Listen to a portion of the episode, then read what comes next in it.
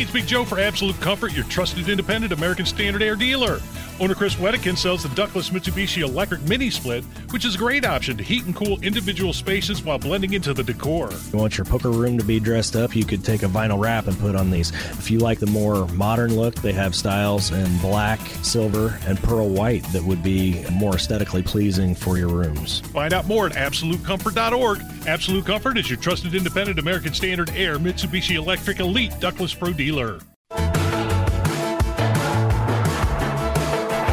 Hammer and Nigel show. Man, we've been talking about the uh, violence in Broad Ripple and how, uh, you know, you can hear me rolling my eyes through the microphone when we play clips of Hogsett talking about making Broad Ripple a gun free zone. Why don't you just make it a crime free zone? Right. How about a murder free Now, zone? what are and and one of the things we always get on Twitter? Oh, well, uh, what's your solution? You have solutions. We've been talking about solutions on this program for years. So, when I become the mayor of Indianapolis, here's my plan. Now, I'm not telling you this is perfect, but I think it would put Indianapolis in a much better position than the hellhole that it's in right now. First of all, to make room for some of the bad guys we need to lock up, we are going to release victimless crime folks out with ankle monitors. You make them pay a fine and any restitution to somebody they may have robbed. You put them back out.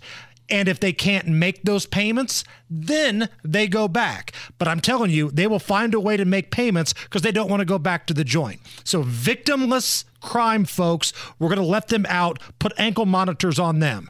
Now, we've made some room for the bad guys. Habitual felons, you have to lock up, you have to be tough.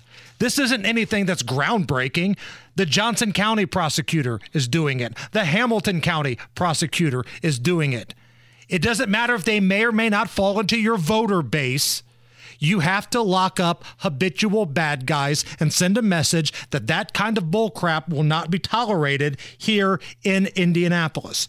Now, if you still don't have enough room to lock up bad guys, you have to make some cuts in your budget in other departments. If that means you don't get to build another line, the red line, the blue line, the purple line, that's fine. Scrap the line project. Make some cuts in other departments. I know it sucks, but maybe the parks department and other places, you make some cuts. You find the money. This is a state that's working with the surplus. If you have to build another jail, do it. It's unpopular to say lock more bad guys up, but that's exactly what has to happen. And Speaking of money, some of the money coming in from tourism, whether it's conventions, whether it's this new hotel that you're doing, fund some mentor programs in the hot spots. The areas where you see a lot of crime from young, young kids. You start Yeah. mentor programs, you have father figure programs, you get some sort of after school activities going on to where if these kids are playing basketball, football, whatever, they're not out doing ridiculous bull crap, and you have a major mentor presence in the city of Indianapolis.